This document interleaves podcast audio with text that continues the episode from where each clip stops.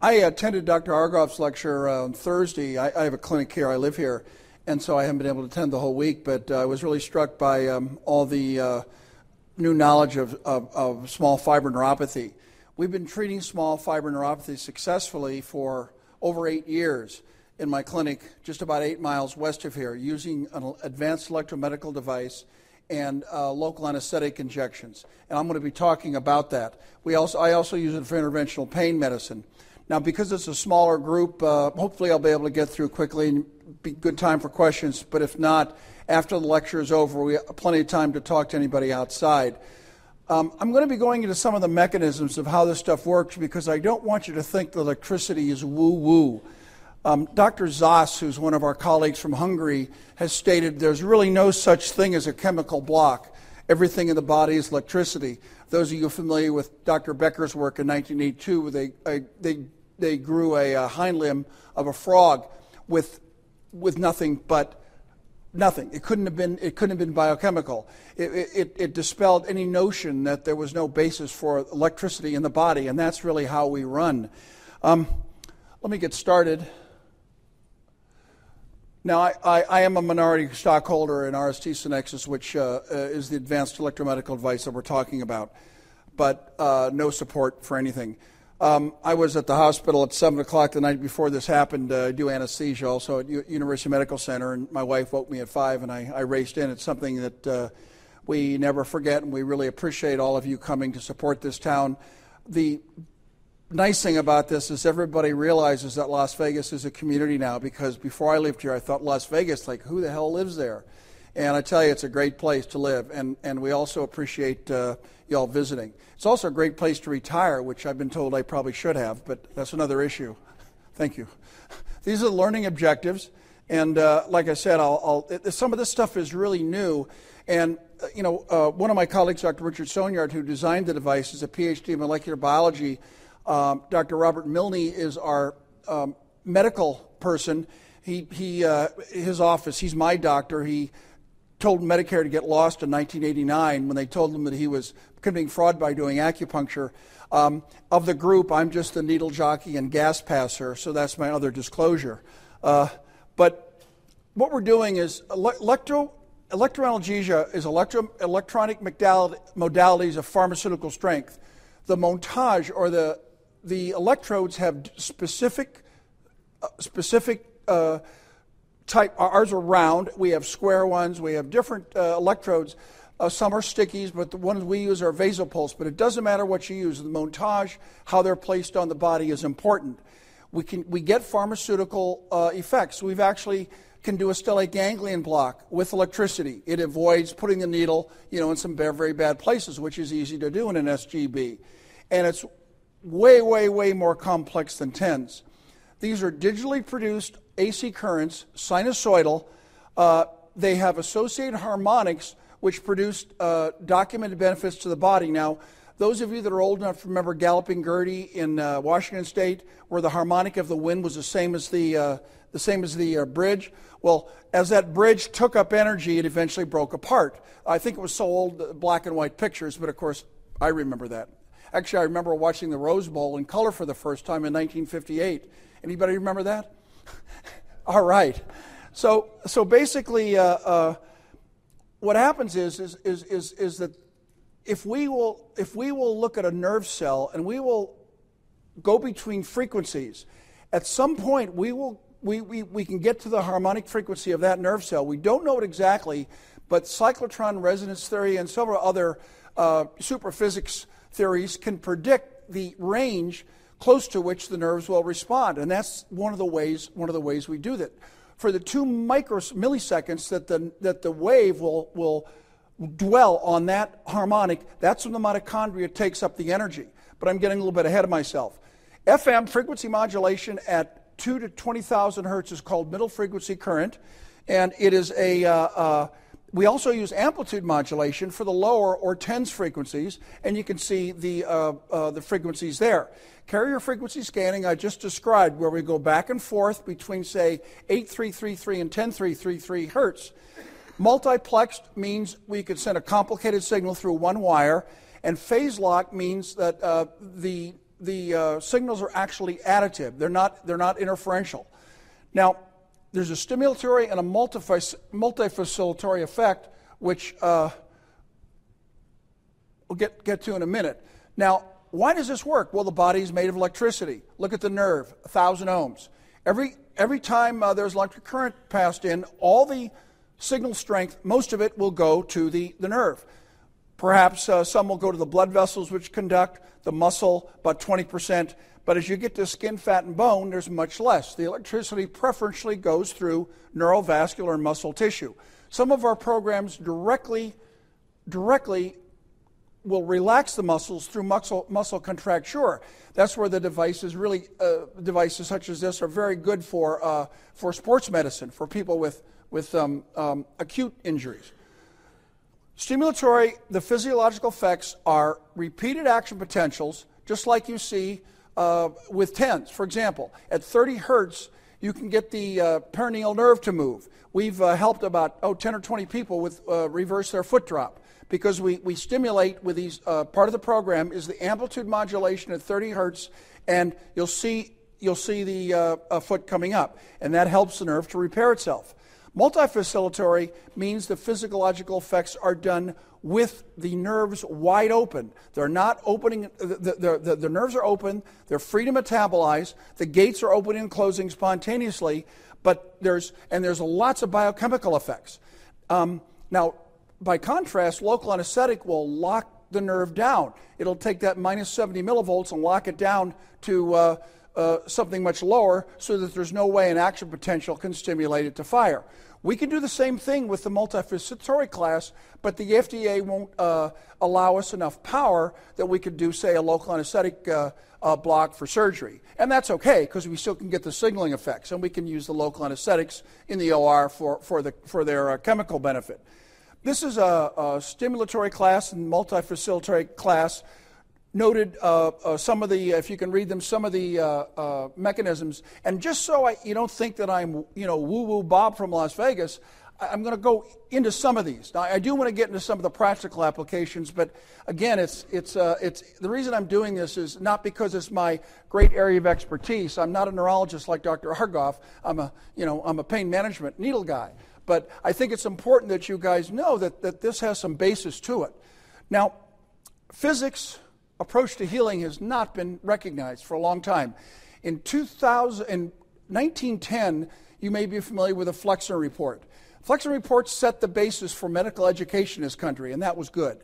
But the Flexner Report was also, uh, uh, was also paid for by the medical industrial complex. Uh, the drug companies, the AMA, they stated that nutrition and electricity were of no use, and it set us back a long time. I was talking to Touro University Grand Rounds on Wednesday, essentially the same talk, with, and looking at all these kids, I said, you know, if I knew as much about nutrition then, at your age, as I know now, I could probably live to be 120. Uh, I'm not sure if my wife would want that, but, you know, that's, that's another issue. Now, this is some of this is what a waveform looks like. Now these are very simple waveforms, just to give you an idea. And I'm going to show you what the chaotic waveform with all these different things going on at the same time uh, looks like. Um, action potentials at the bottom, as you probably know, when the, nurse is at, the nerve is at minus 70 millivolts, you have to have, in, in, in terms of the signal uh, amplitude and the time, has to be quick enough under the area of that curve for the, for the nerve to fire. Now, if you, if you are at a, say, lower, a lower uh, stimulatory uh, strength and you start to go up, the nerve action potential will also go up. That's called accommodation. And that's uh, one thing that we defeat with the complexities of the, the signal. This is what it looks like. This is what it looks like on, a, on oscilloscope. There'll be a test on that uh, after the, after the uh, talk. So we use electronic, we use pharmaceutical strength uh, modalities. We get bi- absolute biological effects. I mean, those of you uh, that are drinking your coffee or at breakfast this morning, that stuff is now an electric current in your body. Now, as I mentioned, we have various montages, various uh, places with the electrodes, and in this case, the electrodes generally only have to be put right where the pain is. And I'll get to that a little bit. Uh, the stereotactic application uh, ca- capability, what that means is let's say somebody has coccyx pain. Well, we can put those electrodes in such a way with the four electrodes that they will, in three dimensional, it will cross. Uh, the, the, circuit will cross and be additive right where the coccyx is.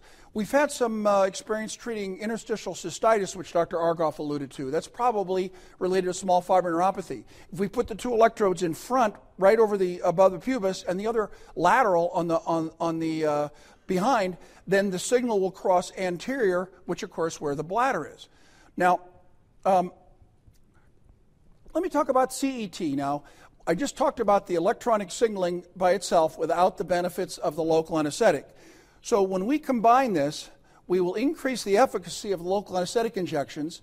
When we do these blocks on people's feet, sometimes they'll last uh, overnight, and, and we use a very dilute solution of local anesthetic. Why is that? Well, the medicine is ionophorese or moved into the nerve because that's where the electricity wants to go, and of course the marcaine molecule is charged. So over time, our interventions will last much, much longer. What I tell uh, my, my, the, our, our, our, our uh, patients is uh, the following story. Most of the time, we treat, we treat the feet with injections and uh, local anesthetic. People who have problems with their hands, we just treat their hands with a pin connector in the back of the uh, machine, basically for free. So what happens is, what happens is, um, usually the hands will get better. Why? Well, the nerves are shorter. Okay, they haven't been as affected. One fellow one day, uh, once his one hand wouldn't get better, so I treated him on, on um, Monday with a block of the three nerves and the machine. Wednesday and Friday, same thing. Repeated it the following week. The following week, I asked him, "How you doing?" Ah, you know, it's it's not that much better. I said, "Let's do three more machine treatments." Three a week later, he was uh, symptom free. And the reason here is that we're treating a chronic disease with acute interventions. You guys all know that Western medicine is great at uh, at acute medicine. You know, if I uh, had, had, ST ele- had a STEMI and ST elevation, you know, you get me to the UMC in a few minutes and they could put the stents in. I mean, we're really good at stuff like that. We're good at infection.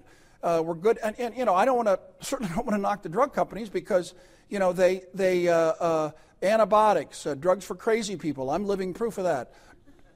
Thank you. Drug,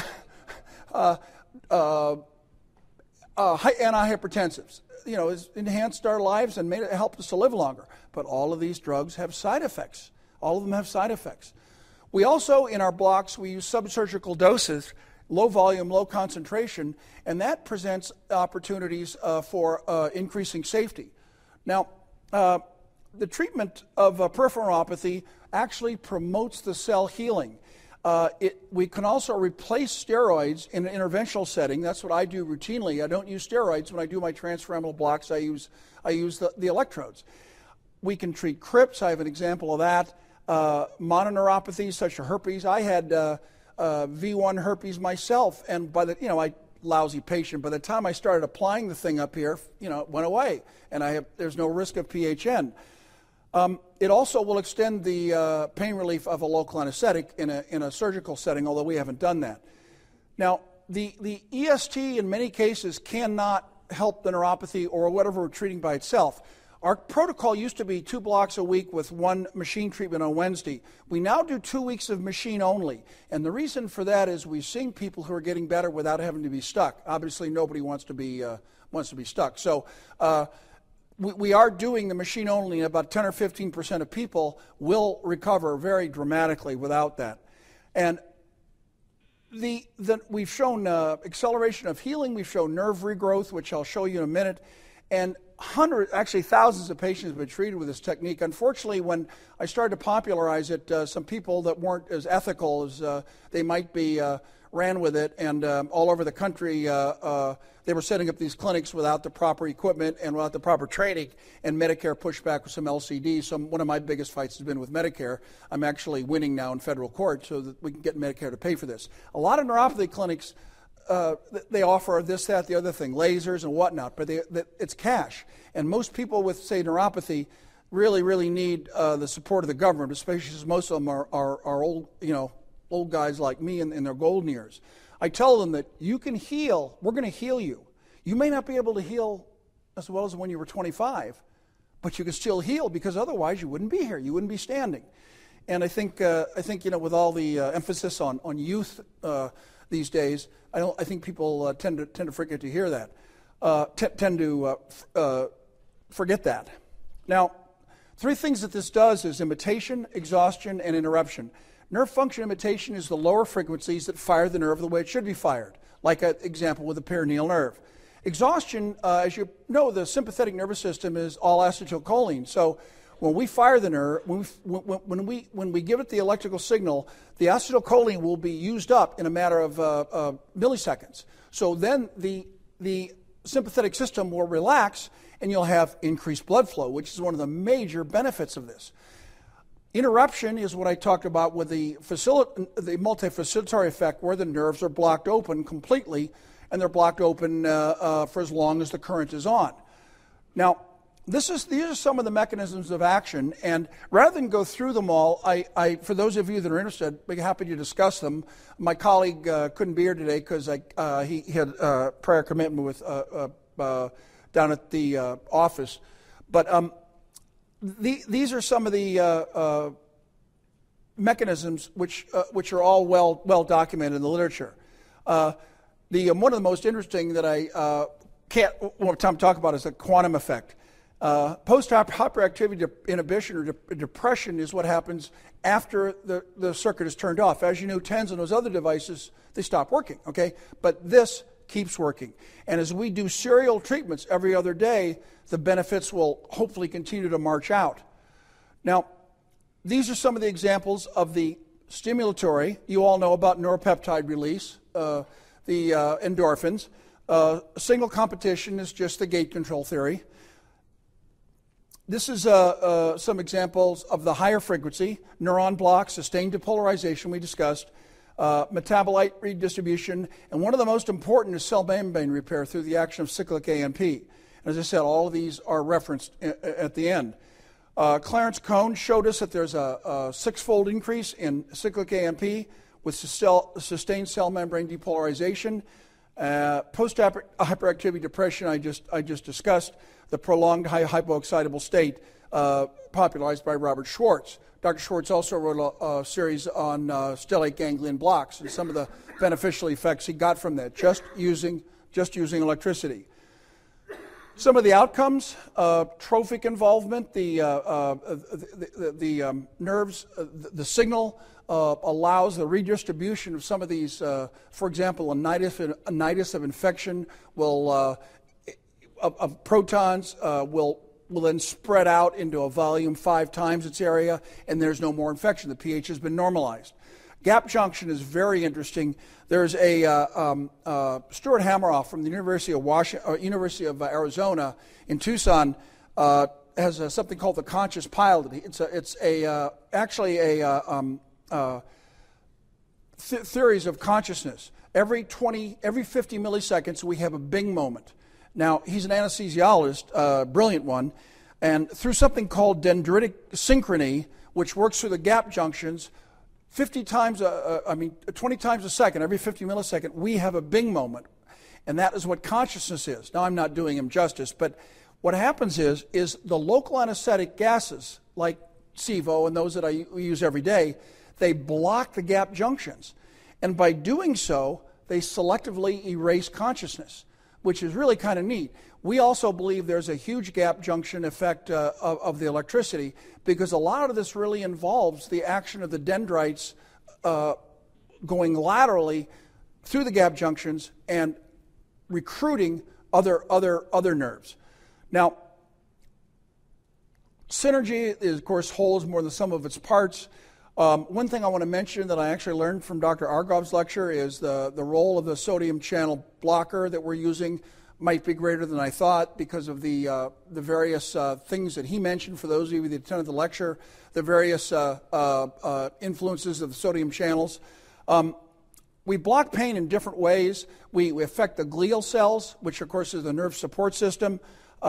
Uh, the local anesthetic molecule we also think gives extra energy to the mitochondria for the nerve healing. And we also used infused nutrients in there, which are directly neurotropic. This is a summary of the basic science behind CET. I have it in my uh, up, up my office, which kind of summarizes everything. Um, now, the combined block works does not last long enough. What, how long does Marcaine last? Three hours, right? It will not last long enough or it require too many treatments, as I mentioned before, if we just use the EST. Now, the local anesthetic block lasts only three hours. With the electricity, can sometimes last for 15 hours. And we also use only a fourth of the surgical dose. Now, I do want to mention safety. Uh, you know, these, ner- these uh, gabapentin and, and uh, uh, pregabalin have uh, lots of side effects. Uh, I know a few people who really like gabapentin, but not very many. Um, there's our safety, the safety of this, of this is, is unparalleled. The only way to harm somebody is if we drop the machine on their foot. Now, uh, overstimulation for the free screw episodes can cause uh, increased pain. Sometimes patients don't want to come back. And again, this is the real world part of my part of my lecture. You know, getting away from the quantum mechanics. Um, but the, but the side effect profile is nothing compared to uh, pregabalin and gabalin. Uh, I had a patient who came in one time who had uh, claimed that our machine burned him. And this was really interesting because he had pain down one of his legs. Well, it was down the L5 distribution. It was, it was, it was a postherpetic neuralgia. It wasn't the machine. Unfortunately, I missed the diagnosis. His primary care doctor did that, so I felt kind of foolish. Um, now, neuropathy is where the pain comes from the nerve itself. And is, it has both types of symptoms, including uh, motor dysfunction, negative symptoms, sensory loss. Many people with diabetes, as I'll, as I'll show, don't even know they have it. Uh, these are some of the positive and negative symptoms, and uh, you can read them for yourselves there. Uh, I find one of the biggest complaints of people with diabetic and other neuropathies are the dysesthesias, the electric shocks. Now, the majority of people with diabetic neuropathy have, um, you know, are asymptomatic. Only 27% have pain. As you all probably know, many people first find out that they have diabetes after, uh, after uh, uh, feeling uh, these problems in their feet. Now, I want to talk a little bit about the uh, objective data. I actually reinserted these slides uh, because Dr. Argoff's lecture, they talked about the diagnosis of neuropathy. The quantitative sensory testing has not been recognized by the government as a payable event. However, uh, I actually had the uh, privilege of helping to develop uh, uh a delta NCS test in the middle 90s. And this quantitative, this, this, what this test does, it doesn't hurt. It, there is a way of measuring an output to make it a payable event and to make it viable. And I'll talk about it in a minute. ENFD, i am going to go through those slides quickly because you guys are already familiar with that. And uh, uh, the other QSTs that he, uh, Dr. Argoff talked about um, are also listed there. Now, the Randy Cork in 2002 showed that this test had a 94% sensitivity in detecting uh, nerve root pathology. When we measure the dermatomes, and we actually use the same thing for neuropathy, we measure L1 here, L2 here, L3 uh, at the knee, 4, 5, S1, and S2, of course, are more distal. In neuropathy, you'd expect to see patterns where the more distal nerves are, are elevated. And that's exactly what we see in most cases. So, the, the, one of my other colleagues, Peter Carney, a neurosurgeon who couldn't be here this week, uh, says that this diagnoses the spinal pain generator 91% of the time. And it accurately diagnoses, uh, uh, allows 82% of their patients to reduce their VAS by nearly 60% and their oswestry by 45%. Not using this test is mis- it results in misdiagnosing 65% of the time. 8% of the time, he has done blocks on the opposite side of what the patient complained, and they got better. Amazing. Here's the pain's over here, he blocks over here, and the pain's better. That's because 8% of the time the nerves don't desiccate. I don't have the cojones to do that. I usually will just block both sides, but I believe Peter is a very ethical uh, uh, gentleman. This is a typical, uh, uh this is a typical NCS test, and I'll show you here. See this? These are the longer nerves, L5 and S1 by the foot. L4 is a little shorter, four inches above the medial malleolus. S2 is a little bit higher than that. So this is fairly typical. Looks like the left side is more affected than the right side.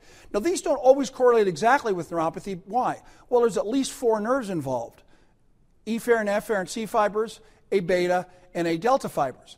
But there is some good correlation. Interestingly enough, a lot of the patients that we're seeing are from, uh, are from uh, people who have chemotherapy, and um, most of those actually have normal A delta tests. I have such a wealth of data here. As soon as these techniques get more accepted, I'd like to have people smarter than me take a look at this stuff because I think we can determine a lot more about how the nervous system works and how it can be repaired. This is uh, the, the small fiber neuropathy that he talked about. I assume all of you are, are, are, uh, are quite familiar with this. Uh, normal on the, on the left, abnormal on the right. Now, and I'll get, ba- I'll get back to some of the drawings in a minute. Now, what am I doing on time? Only about 50, only pharmacology is only, uh, pharmacological approaches is only about 50% effective in about 38% of patients in one study, with huge side effect profiles approaching as high as 60%. The cost of, of pregabalin is about 5,400 plus per year. That's about the cost of, of, uh, of our neuropathy based on, on Medicare reimbursement rates. And then, and then, you know, it usually doesn't come back. So, so the current treatments, this is actually a fairly old slide, but the current treatments are, are something like this. I mean, giving opioids for neuropathy, it just makes me groan. Although you may recall in, in Dr. Argoff's slides, there were few, neuropathy was, I mean, uh, narcotics were a second and third and a fourth choice in some of the algorithms. This only targets the positive symptoms. This only papers over the symptoms. We can actually get the nerve to heal and get rid of all the symptoms, not just the pain. Now, this is uh, kind of the nuts and bolts how we do it.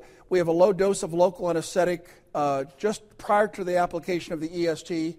We block all five nerves to the ankle if the ankle's involved. If only the distal toes are involved, I'll do interdigital blocks because you want to get as close to, as distal to where the problem is. We only block the involved nerves, uh, and um, we, we will block, you know, usually both sides. If somebody's asymptomatic on one side, we might just put the electrodes on that side anyway, so they won't get it. And again, there's virtually no risk unless we drop the machine on their foot. This is an example of a, of a stocking neuropathy where the electrodes are placed. Even if they have a sock neuropathy, we often put the electrodes a little higher anyway because we like to access the gastroc where the blood flow is the greatest. This is uh, what some of the electrodes look like. The bottom of the feet montage is usually for somebody that just have PT involvement, as in tarsal tunnel syndrome. I'm going to tell before I before I go on with a with a data, I'm going to uh, talk a little bit about some of the things I use this device, uh, use a EST for. Cervical whiplash, sprain and strain, lumbar sprain strain. This is muscle contracture, uh, phantom limb, myofascial pain, isolated neuropathies in the upper lower extremities. I treated myself with a V1 uh, herpes uh, three or four months ago, and also sports medicine. These treatment of spine pain, this is an epidural steroid alternative. It really is. Now, the patients have to come on Monday for the block with the electricity. They have to come Wednesday and Friday for just the electricity. So it's not as convenient as the one and done. But I get much, much better results. I have not had the resources to publish some of this.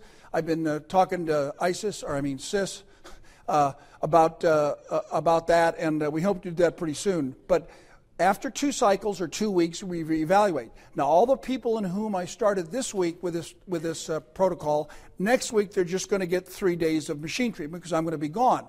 Then I'll assess them on Monday. And then we either stop, we do, if they're 100% pain relief, we do the machine for another couple of weeks so it won't come back, or we switch, we do something else. This has a profound anti inflammatory effect. This is in Pain Physician 2008, written by Dr. Sorgnard and I, and goes over a lot of these effects we wrote this thing. My head was swimming because you know he's more familiar with the bio, uh, with the uh, cell uh, physiology effects than I am. But uh, when they accepted it, they didn't change one word. That's kind of how far advanced this is. I hope this becomes a seminal paper someday because really there there is an alternative to steroids. There is an alternative to steroids. A Crips patient I had, a miserable lady uh, with a Charcot foot. Uh, we applied EST and peripheral nerve blocks, which I list on the next page uh, every other day. Uh, sequential bupivacaine box is needed. And there was a lengthening of the time between uh, when she needed the blocks from one day to six weeks. Uh, these are some of the blocks that I did as I went from proximal to distal. And she's now, I think, uh, 12 weeks without any right lower extremity pain. This is a case of phantom limb pain where we use the electricity only. He was going to the, the patient was going to the uh, ER for for month, for Demerol shots all the time. He didn't want any blocks, so we just used the machine. It took a long time, but he uh, we eliminated his phantom limb pain. He no longer had to go to the ER. I believe that that shows that there is a central component to this very clearly, but uh, you know the exact nature of which we, we need to do more investigation. This is a, a refractory myofascial pain uh, in, a, in a young girl who fell off a horse. She um, uh, fractured her pelvis, a fractured her fibula. For some reason, she got unrelenting right leg pain. Her mom's, she was from UK, and, and they, she was in a, in a, in a, um, a horse jockey training school down in southern England. They live in North Wales. We, uh, she saw me on the internet, and uh, we were going to a cruise, so they met us in Southampton, England, and I brilliantly diagnosed uh, peroneal nerve neuropathy. Well, they came over, you know, three months later, and I the first week I blocked the peroneal nerve and used a machine, didn't do diddly squat.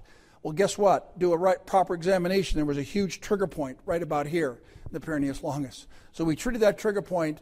She was on 100 of uh, morphine. We got her off the short acting. She went back home and got off the long acting.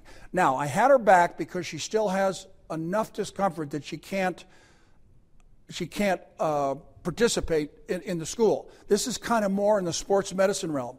And I, ha- I was using ultrasound more when she came back last year, and I, and I could see the darn trigger points, but I, it just didn't work. So I have to try to figure something else out. The serial application, the trigger point injections didn't work. But at least we got her, got her life back, uh, although we couldn't get her professional life back. Um, this is a picture of her uh, on, the, on the left uh, with uh, right here performing uh, racing. This is what she was like when she came to see us. And by the uh, fourth or fifth week, she was riding over on Spring Valley, and she and her mom and I and my wife went down to uh, uh, down to Fremont Street, and those two crazy women rode, rode the rode the zip line. I was afraid to, but that's another story. Actually, I wasn't. So, again, a little bit on sports medicine. About 30% of our patients only require the, the, uh, the device. Um, a profound muscle relaxation. There are some professional teams that uh, use this type of therapy, all, all different types of uh, devices. Um, now, I uh, did a retrospective study from when we started in 2009, and um, for sake of uh, clar- for the sake of uh, brevity, I left out uh, some of them, some of the other information about it. But this is some of the outcomes that we received, that, that we, we found. Treatment satisfaction, three out of four. Sleep improvement, 70%. Functional improvement, 70 and relief of any and all symptoms, 82%. Now, quality of life is real important in these patients, 80%. No long lasting complications, not even any temporary complications. This is a, a, a poster presentation that shows that. Um, and uh, we utilize uh, uh, up in the upper right hand corner. you probably I don't know if you can see it or not, but this is uh, the uh, neural scan of a patient. You see how abnormal it is, and see how it's tended to normalize here. That's an objective treatment. The people that pay for this stuff, the third party payers, all of us know that uh, many of these decisions are, are political. They're supposed to be randomized, controlled studies. 98% of what we do is, is, is not RCTs. However, the newer technology is being held to this higher standard. So we have to play the game. So um, I think it's pretty hard to, uh, to deny that this is an objective improvement, as is the regrowth of nerves, which I'll show you in a moment. This is uh, just a testimonial from Colonel Ed Mockler, who's a decorated Army colonel. He uh, uh, developed the Marine Training uh, Center for Officers in the 70s in Monterey. And uh, he had neuropathy. When he got out of the service, he, it was noticed, and uh, he tried for 40 year, 30 years to find somebody. And finally, we helped him. To be fair, he still has pain in three of his toes, and I've tried everything known to man, um, short of regenerative medicine, but, but he's, you know, 90% better. He's also working with vets. Uh, we met with the head of the, the head of the pain management of the Veterans Administration last week in my office, trying to see uh, how much we can help the vets. So a lot of these older folks were, especially men, were, were exposed to Agent Orange, which is now manifesting as peripheral neuropathy as well as uh, diabetes. Um, one of my one of my patients said she could walk around Red Square because of my treatment. That really made my day. It's worth all, more than all the money in the world. I'm losing 20 pounds per month by walking two hours a day. This guy was morbidly obese. This is probably the best patient I ever had. He had neuropathy. I helped him, and then he helped himself and was losing weight. And I, the last quote I can hear, the last quote I hear all the time, I can feel my feet on the bathroom floor. These are some of the study conclusions. CET is safe and effective for all types of peripheral neuropathy. Some symptom improvement in 78% of cases. The RCT showed that 39% of people receiving a maximum dose of pregabalin had only a 50% reduction, and at least 38, probably closer to 60, have side effects. Results are in sharp contrast uh, to the inferior symptom improvement and the undesired effects of treating neuropathy with, with medication. And there's a huge potential cost saving. I don't know what percent of the American um, healthcare dollar is spent on iatrogenic problems.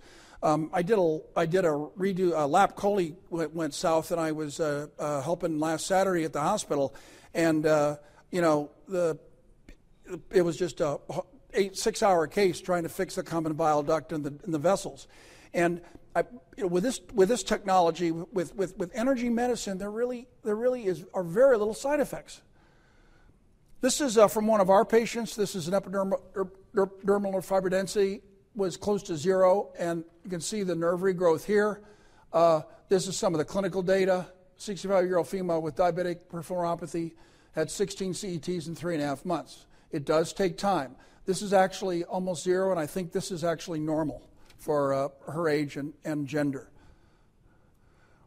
This is uh, another uh, uh poster that uh, we did, with, which shows uh, some of the um, some of the differences pre, post, pre, and post in, in another patient.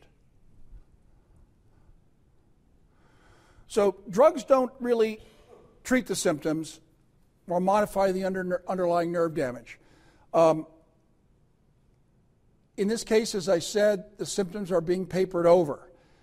Uh, the pain relief is obtained at a tremendous cost, as exhibited by the opioid epidemic now. Now, the savings to, to one of our patients over three years can be $16,000, 16.2K, if you take away the fact the patient doesn't have to buy the, buy the medications, or somebody has to buy the medications. There's a real savings there. So, this is a condition that up until now, neuropathy hasn't really been treatable effectively. Now, the, the, other, the next three quotes are actually from national conferences from, from very well respected speakers. Drug treatments don't relieve the pain completely in the majority of patients, and most have significant adverse effects. Interventions aimed specifically at nerve regeneration may need to be employed. Current drugs have no benefit for the underlying nerve damage. We have witnessed failure after failure of clinical trials of disease modifying drugs. So, we, we believe that the future is now. We believe that uh, with, with energy based medicine techniques, we can help a whole lot of folks. I've emphasized neuropathy here, but I also touched on some of the interventional, some of the interventional techniques. Um, EST, laser therapy, ultrasound. Um, one of my clinic, a clinic I'm associated with in Birmingham, Alabama, uh, they actually are using regenerative medicine in addition to ES, CET and then at night they're sending the patient home with a light therapy. Dr. Milne invented a, something called MVT therapy. It's a handheld device that the patients use at home. They achieve great results. The visible light will go in the uh, inside the uh, uh, skin, probably uh, half a centimeter, one centimeter, depending on the wavelength. And these people use this at home, and it can enhance the whole healing process because it's healing process. When you do a block and a machine treatment on Monday, I think those effects are being felt two weeks later, as I illustrated with that, that guy with a hand. Now, this is a definition of bioenergetic medicine, and based on Einstein's theories, these concepts can be integrated into a comprehensive approach to disease management, prevention, and treatment. You know, um, we have a we had a poster, if any of you saw it, number 88, which talked a little bit about that. Uh, Einstein says we can't solve problems by using the same kind of thinking we need when we created them. Then Schrodinger said life at the cellular level is all quantum mechanics, pure physics, and pure chemistry. So now, over 50 years, the use of electric currents and principles of physics have in selected patients results that are superior to pharmaceuticals. Uh, we have what we're trying to show now is that instead of using evidence based medicine, let's use evidence based medicine with ethics. That means evidence-based medicine, you know, utilizing, uh, utilizing the patient, thinking about their 60% side effect profile. This has been reflected by numerous speakers around the country. We need a different, we need a different approach, and it's not always pharmacological. Now, we're in the process of forming the Bioenergetic Research Society.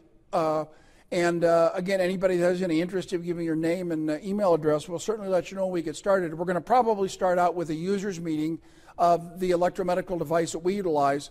But uh, and we gen- we're Las Vegas based, so we generally meet here, which is which is isn't all that bad. But um, I invite anybody interested to uh, email me. We're, we're, we, in this society, we want to admit everybody. You know, the uh, the laser people. Um, I went to a laser conference four or five months ago, and I have to admit that um, unlike, unlike here, where I have had, we do have some studies, most of their uh, stories were anecdotal. Uh, you know, it, it, we have to start somewhere. We have to get the, you know, the funding. We have to get the large organizations. The, uh, um, I'm talking to the VA now, and I'm, I'm going to be talking to the VA in Birmingham about perhaps funding a, a study, you know, where we do have uh, a couple different arms, so it is randomized, to, to really show how, how uh, over a large population this works. When we do these studies, um, I, I, attended a lecture about three or four, three or four uh, weeks ago uh, at the World Academy of Pain Management Ultrasonography. And a guy named Esser, one of the best lectures I've ever heard, he's talking about his research hat and his clinician's hat. And sometimes they're not equal. For example, when we do an RCT, we're not going to be able to give, uh, we have something called Nerve 1, it's like Metanx. Uh, we're not going to be able to give that. We just got to use the electricity and the, uh, and, and the uh, blocks per the protocol. Now, we may have a couple of different wings, but if you're wearing your clinician's hat, you do whatever it takes to get the patient better. I'm kind of a, kind of a clown, um, usually, but we have a, in our office, we have a big area where we treat the patients. And these old, older folks, and the younger folks too, they all talk to each other and have stories, and it's great. I mean, the placebo effect is 30%. Hell, I don't care as long as they get better. I don't care what effect it is. That's the real world that we want to address.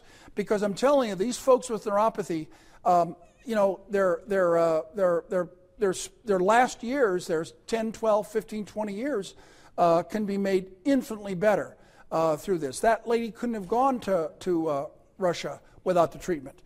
And there's just many, many, many stories about that. And these are some of the references. Um, I think we have a few minutes for questions. Uh, yes, ma'am.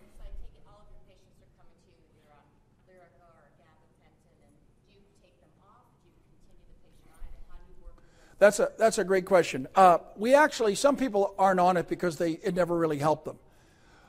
But we let them self regulate off. And the reason we do that is because if you're an animal or a human, you look over a, a ledge, you know if you can jump off it people know when they can throw away their, their canes, their walkers, and, and as long as they know how to taper the drug, we just give them vague guidelines and they generally do really, really well. Yes, sir. Yeah. Oh, I just want. Can I come work for your group? Sure. yes, sir. You know, that's interesting. Um, we have had success with this device just generically because migraine is overused.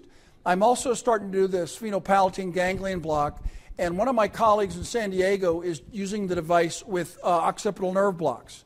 And that's something we're starting to get into. We've run a few ads, and we haven't gotten too many headache people yet, but uh, I think it's uh, I think it's a huge opportunity. And I think that Dr. Argoff mentioned uh, something about uh, a small fiber neuropathy is associated with people with you know, quote migraines. But headaches are a huge problem. Unfortunately, um, my wife has a headache, but I, I just can't seem to get rid of that. Oh my gosh, is this being uh, recorded? Yes. Am I in trouble? Yes, ma'am. How long does the pain relief last? That's a great question. 30% of people come back after six, nine months, two years, and usually you only have to use the machine. The other 70% don't come back. That doesn't always mean that they're better. I remember being in an ICE, uh, sorry, CIS meeting one time when just because your patients come back doesn't mean they're not they're better. So we understand that, but only 30% return, and usually all they need is the EST. The reason is is because they already they know what they have. We don't have to get out the big guns.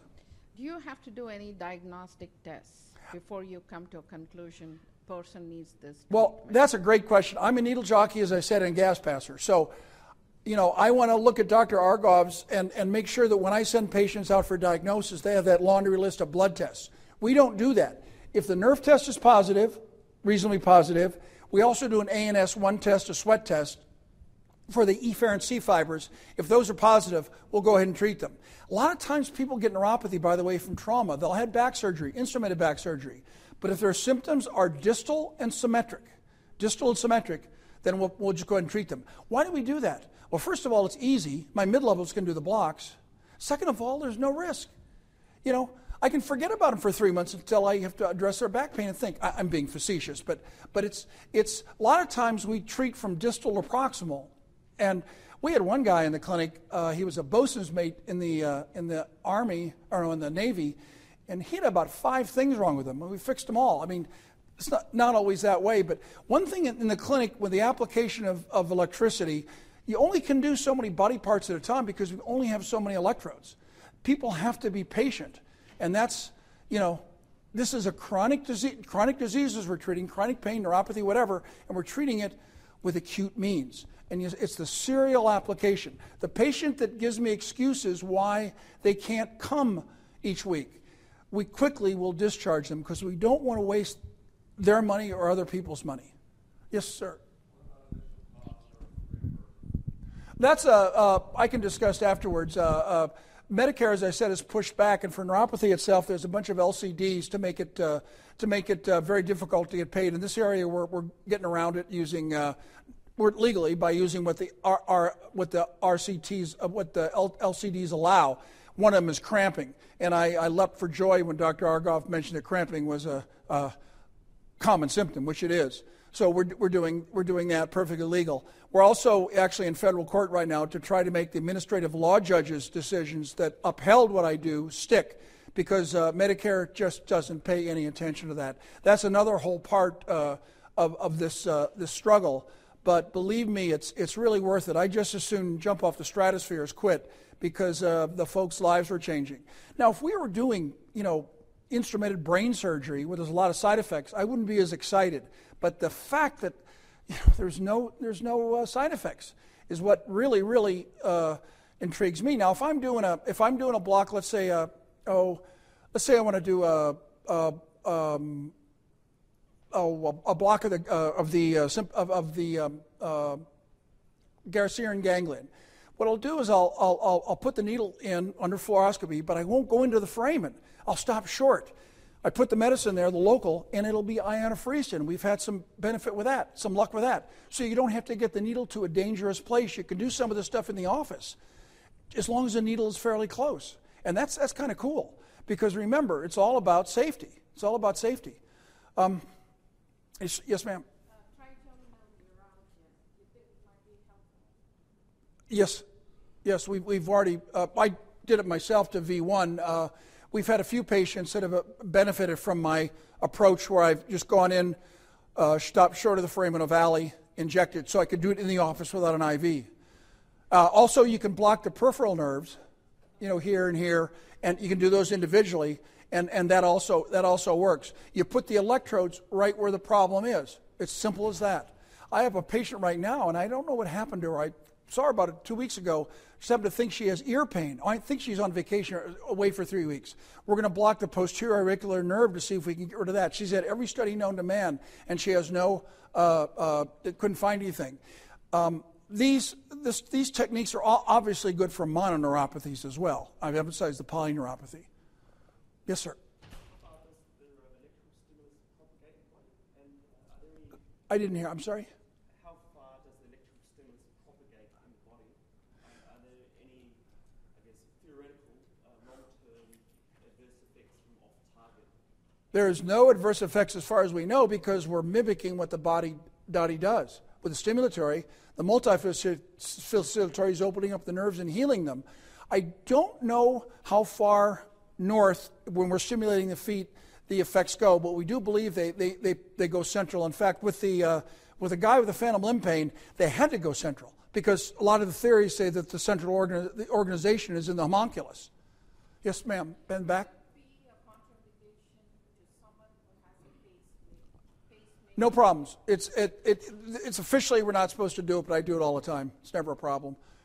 I do. All, I also have a, a, a ring, a, a magnet in my office. Yeah.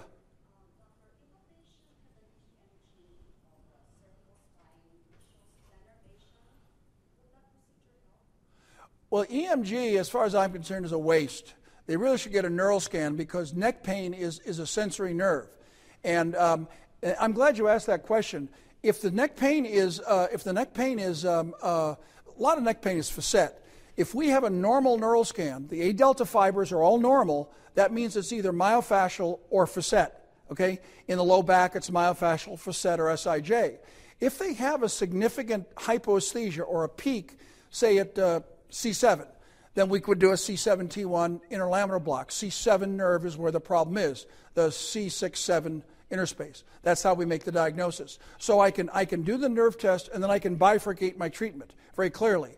And some of the time it doesn't work. Every once in a while we have to go to the other and it works. But uh, that, that's true of anything. But, but in this case, it's a very nice way of logically approaching you know, the, a patient's problem. Is it coming from the disc, nerve root, or is it coming from myofascial, facet, SIJ, et cetera?